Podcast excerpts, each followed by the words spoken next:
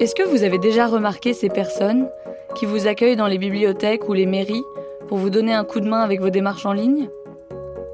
Mais si, vous savez bien, celles qui vous accompagnent pour créer le site internet de votre entreprise ou faire votre déclaration d'impôt en ligne. Leur métier a un drôle de nom. Ce sont des médiateurs numériques. Leur travail, c'est d'embarquer tout le monde dans le train d'Internet. Car le numérique, c'est surtout du lien entre personnes. C'est vous permettre d'appeler votre petit-fils en visioconférence ou de regarder si la piscine de votre quartier a réouvert depuis le déconfinement. Et durant le confinement, justement, ils ont été plus de 2000 à s'engager bénévolement pour vous accompagner à distance via la plateforme téléphonique Solidarité numérique.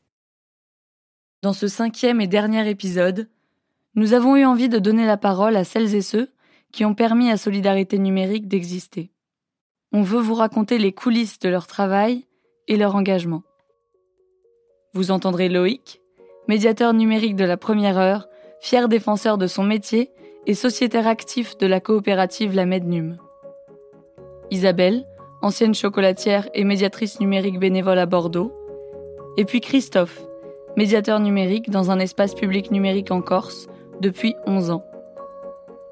Vous rencontrerez aussi Ralid, qui vit dans le Maine-et-Loire et qui a participé à l'organisation et la gestion de la plateforme avec les volontaires.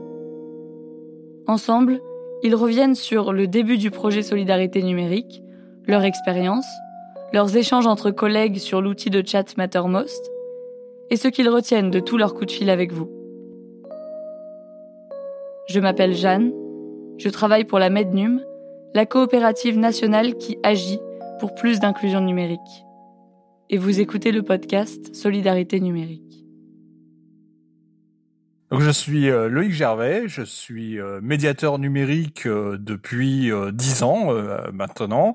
je suis aussi membre de la coopérative La Mednum, qui a été à l'initiative de la plateforme solidarité numérique.fr. Alors, le projet Solidarité numérique est, en fait, il a une histoire qui est qui est assez particulière, qui commence, j'ai envie de dire, il y a cinq ans en arrière euh, au moment euh, des, euh, des attentats de, de, de, Charlie Hebdo. Plusieurs médiateurs ont, ont, formé un groupe de discussion sur Facebook en disant il faut qu'on fasse quelque chose pour que les gens puissent trouver une information fiable par rapport à ce qui s'est passé. Et du coup, on a monté un groupe de discussion comme ça et on a monté une plateforme pour pour permettre euh, à quiconque de, de, de, pouvoir finalement euh, avoir accès de, de l'information de qualité par rapport aux, terribles événements qui s'étaient passés. Et ce groupe a été réactivé pour du coup changer complètement d'objet et ce coup-ci mobiliser euh, les acteurs de, de ce groupe-ci sur une solution d'assistance téléphonique aux personnes en difficulté numérique pendant la crise du, du Covid. Donc tous ceux qui étaient membres de ce groupe il y a cinq ans, finalement, ont reçu cette information, j'ai envie de dire, euh, directement, et euh, ont pu euh, de suite se mettre au travail, puisqu'ils avaient déjà une certaine habitude de travailler ensemble sur un projet précédent.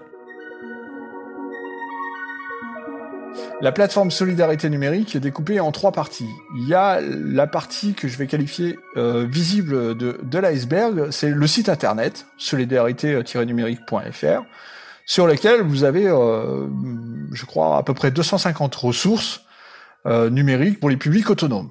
Donc vous cherchez euh, comment faire vos courses dans un drive, vous avez la ressource qui existe sur sur cette plateforme. Et puis la partie la plus connue, souvent la plus médiatisée, c'est la, la partie téléphonique. C'est-à-dire vous appelez et pour exactement la même question, par exemple, et là il y a quelqu'un qui vous répond. Alors comment ça se passe derrière? Il y a deux solutions. C'est soit je connais la réponse et je vous la donne de, suite, soit je ne la connais pas et on va partir dans cette hypothèse-là. Et à ce compte-là, il y a une troisième partie que personne ne connaît à part les médiateurs euh, de la plateforme euh, Solidarité numérique en tant que telle, qui est un outil de discussion interne qui permet de dire, bah voilà, j'ai une question sur ceci, euh, qui peut m'aider à répondre à cette question Donc il y a une équipe qui répond, il y a une équipe qui crée les tutoriels que vous voyez notamment euh, sur, euh, sur la plateforme Solidarité numérique. Il y a une équipe en coulisses pour apporter un coup de main très réactif euh, par chat euh, secret évidemment à celui qui répond. Et puis bah après vous avez une équipe qui communique, vous avez une équipe qui coordonne, vous avez une équipe qui euh, qui anime et vous avez évidemment aussi une équipe euh, technique qui administre euh, la plateforme en tant que telle. Je m'appelle Khalid, je suis directeur adjoint au sein de la régie de quartier de Trélazé, dans le Maine-et-Loire. La régie de quartier, c'est d'abord une association de loi 1901 qui a pour objectif l'embellissement du quartier dans lequel elle est. On a été convié euh, par le biais de la Mednum à travailler sur ce projet-là euh, de manière collaborative, tout simplement. Euh, la régie de quartier de Trélazé a dans son sein un, un centre d'appel téléphonique qui existe aujourd'hui depuis cinq ans. Et donc, la régie de quartier a apporté la partie support. C'est-à-dire qu'un médiateur en difficulté sur la partie support peut appeler le numéro de la régie de quartier et trouver un médiateur qui va pouvoir euh, l'aider tout simplement à, naviguer sur les différents logiciels mis en place euh, dans le cadre du projet. Alors sur le Mattermost, on a différents canaux. Donc vous avez les canaux qui traitent uniquement des sujets de support par exemple, mais vous avez aussi le live. Le live qui va permettre aux médiateurs d'échanger directement entre eux, pour trouver des solutions à, un problème. Et euh, on a aussi un canal bref de médiateurs où les médiateurs racontent un petit peu les histoires qu'ils ont vécues sur la plateforme. Donc c'est assez touchant.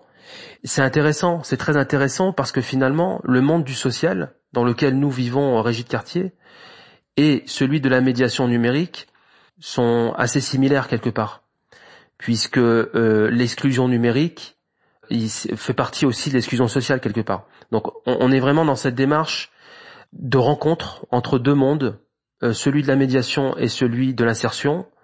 Et je dirais que pour nous, c'était vraiment l'occasion unique de pouvoir euh, travailler sur le pilotage de cette plateforme parce que elle, a permis en fait quelque part la rencontre de ces deux mondes. Je m'appelle Christophe Pigelet, je suis médiateur numérique à Olmicapel. C'est un petit village dans la montagne corse d'environ 200 habitants. Euh, j'ai été sollicité pour participer à l'aventure de solidarité numérique et j'y suis, suis, allé la tête la première. Donc euh, c'était un appel du secrétariat chargé du numérique. Cet appel, en gros, de, demandait à des médiateurs numériques de, répondre au téléphone sur des sujets précis. Puis on demandait de rejoindre différentes plateformes sur Internet et on s'est retrouvé euh, confronté un, petit peu à des gens où quand on décrochait, on savait, on savait pas de quoi les gens allaient nous parler. Mais en fin de compte, euh, rapidement, on s'est aperçu que les services concernés, notamment la CAF, Pôle Emploi, les impôts, et puis beaucoup beaucoup d'autres services publics qui en temps normal fonctionnent, fonctionnent très bien, ne fonctionnaient plus, euh, dû sûrement à une surcharge de travail. Donc c'est vrai que ça crée un stress quand même très important. Euh, puisqu'on n'a pas forcément euh, les, réponses, euh, je dirais, immédiatement.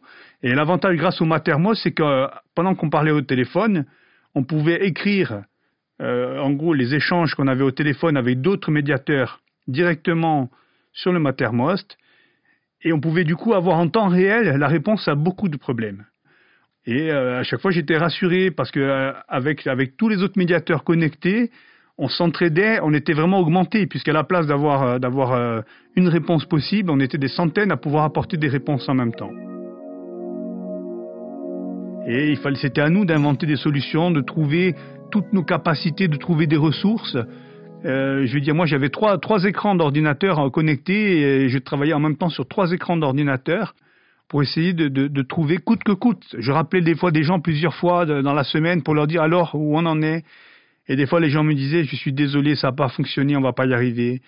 Et puis d'un coup, là, ils me disaient, ah bah là, on va essayer. Alors je leur disais, on va, on va, essayer une nouvelle piste, on va essayer autre chose. Et euh, c'était, c'était tellement intense que le soir, j'étais épuisé. Hein. Je rentrais à la maison, j'étais complètement épuisé psychologiquement. Par contre, quand un entrepreneur un jour m'appelle et me dit, grâce à vous, vous avez sauvé mon entreprise et vous avez sauvé mon apprenti, tout ce travail effectué, euh, vraiment très intense, d'un coup, il s'efface vous retrouvez d'un coup, euh, vous retrouvez de la vigueur et vous êtes prêt à repartir immédiatement, à redécrocher le téléphone derrière, parce que vous dites, euh, vous rendez compte, je veux dire, de se dire qu'on a participé à sauver une entreprise et à sauver des emplois. Je veux dire, à la base, euh, c'est quand même, c'est quand même, je veux dire, c'est un, honneur d'avoir pu, faire ça. Euh, les, gens à chaque fois étaient, euh, extraordinaires. Ils nous remerciaient, euh, nous remerciaient pendant, pendant, je vais pas dire des heures, mais pendant plusieurs minutes. Surtout quand on leur disait qu'on était, qu'on était bénévole et qu'on on passait du temps, ils disaient mais, mais c'est extraordinaire. Je veux dire, vous, vous, êtes les seuls à nous répondre au téléphone. Ils nous disaient qu'ils avaient appelé des dizaines de numéros de téléphone et que plus personne ne répondait. Ou sinon, ils tombaient sur des robots qui leur disaient si vous voulez tel service, appuyez sur le 1 ou appuyez sur le 2, et puis ils appuyaient sur le 2, puis le 2, on les renvoyait sur, le, sur la case départ, et puis on les renvoyait sur un autre service, et ils se faisaient promener pendant des heures. Et les gens, quand là, ils nous demandaient, mais c'est bien quelqu'un que j'ai au téléphone, c'est pas un robot, ils nous disaient. On disait, ben oui, bien sûr. Ils disaient, oui, mais vous allez pas nous raccrocher au nez. Ben non, pourquoi vous voulez qu'on vous raccroche? Mais non, on va, passer le, temps. Oui, mais les minutes sont pas comptées. Mais non, non, le temps n'est pas. On leur, disait, mais calmez-vous, détendez-vous. Il y a tout le temps. S'il faut passer une journée entière sur votre dossier, on passera une journée entière. Et s'il faut que ça dure trois jours, ça, dure, ça durera trois jours. Je suis Isabelle Accent et je suis bénévole sur la plateforme téléphonique solidarité-numérique.fr. Les citoyens qui appellent le numéro donc de Solidarité numérique, euh, qui arrivent crack boom sur mon ordinateur à Bordeaux, quel que soit l'endroit duquel ils appellent, même s'ils appellent de Pointe-à-Pitre, comme ça m'est arrivé hier après-midi. c'est super cool. Donc, euh, ces personnes-là appellent, euh, je reçois leur appel, euh, j'identifie donc bah, leurs problématiques et j'essaye de les aider du mieux de mes capacités. si je n'y arrive pas, c'est possible. à ce moment-là, bien sûr, je peux proposer qu'on la rappelle où je peux transférer son appel à quelqu'un qui a les compétences pour lui répondre tout de suite. C'est fabuleux, on est tout le temps là finalement. Nous avons vraiment tous les profils, à savoir des personnes âgées auxquelles on pense en premier, qui ne savent pas faire usage du numérique. Euh, mais euh, ces personnes-là, donc, puisqu'elles nous ont appelés, ont déjà un usage numérique. Euh, nous avons surtout des personnes qui sont en détresse et qui ont besoin de parler, certes, Cependant, je reste persuadée que ce n'est pas parce qu'on envoie des photos régulièrement sur Instagram qu'on fait des photos à la chaîne sur Snap pour envoyer à ses potes. Je ne crois pas qu'on ait pour autant un usage, complet de l'outil numérique. je crois qu'on peut quand même avoir des difficultés à récupérer ses devoirs, à les réaliser, à les renvoyer pour correction à ses professeurs. Je pense qu'on peut justement être euh, éduqué et instruit avec euh, des diplômes universitaires euh, et ne pas savoir utiliser des, outils parce qu'on ne les utilise pas tous les jours. Participer à, l'aide aux citoyens par la plateforme Solidarité numérique m'a apporté beaucoup indépendamment bien sûr du bonheur d'aider mes, concitoyens, euh, j'ai appris euh, moi-même des tas de choses sur les, usages du numérique, puisque euh, on a tous des habitudes de fonctionnement. J'utilise souvent les mêmes logiciels depuis des années, donc je les fais tourner comme de façon évidente, comme ma cafetière ou ma machine à laver. Je me pose aucune question. Euh, en revanche, là, j'ai dû, euh, grâce finalement aux différents outils présents, euh, déjà utilisés par les citoyens qui m'appelaient, m'adapter à leurs besoins. Donc ça m'a bien sûr beaucoup appris sur moi-même, sur mes, mes, compétences pédagogiques, mes compétences de, de, bienveillance, donc qui je suis finalement, moi, Isabelle, euh, et de quoi je suis capable, si j'en avais encore un doute. En tout cas, ça m'a beaucoup apporté en matière de confiance en moi. Euh, d'amour pour mon prochain, évidemment, sans devenir euh, spiritualiste. Hein, c'est simplement savoir qu'autour de moi, contrairement à ce qu'on peut souvent entendre dans la rue, tous les gens ne sont pas des, abrutis individualistes. Non, non, non. Il y a des tas de gens qui sont sympathiques, bienveillants et ouverts à l'apprentissage de nouvelles pratiques numériques, entre autres. La bienveillance, nous l'avons bien sûr euh, naturellement tous en nous. Cette bienveillance est mise sans doute à, dure épreuve quand il s'agit en effet d'être euh, dans le détail. Euh, lisez-moi l'écran pas à pas, c'est long. Ça peut paraître douloureux. Au bout d'un moment, on en a marre de cet écran. Mais euh, petit à petit, on prend le temps, on se rend compte que finalement, en laissant le temps à l'autre de parler, en prenant soi-même le temps d'énoncer des choses claires, pas à pas, posément, on se comprend mieux. Et donc, euh, finalement, sans la passion, simplement avec l'envie d'aider, on arrive beaucoup mieux à progresser. Venez d'écouter le cinquième et dernier épisode du podcast Solidarité numérique, créé par la Mednum, la coopérative qui agit pour l'inclusion numérique. Nous vous remercions de nous avoir écoutés, suivis et soutenus pendant ces derniers mois. L'illustration a été réalisée par Cécile Pellissier. Ce podcast a été réalisé par Louis Créative, l'agence de création de Louis Média.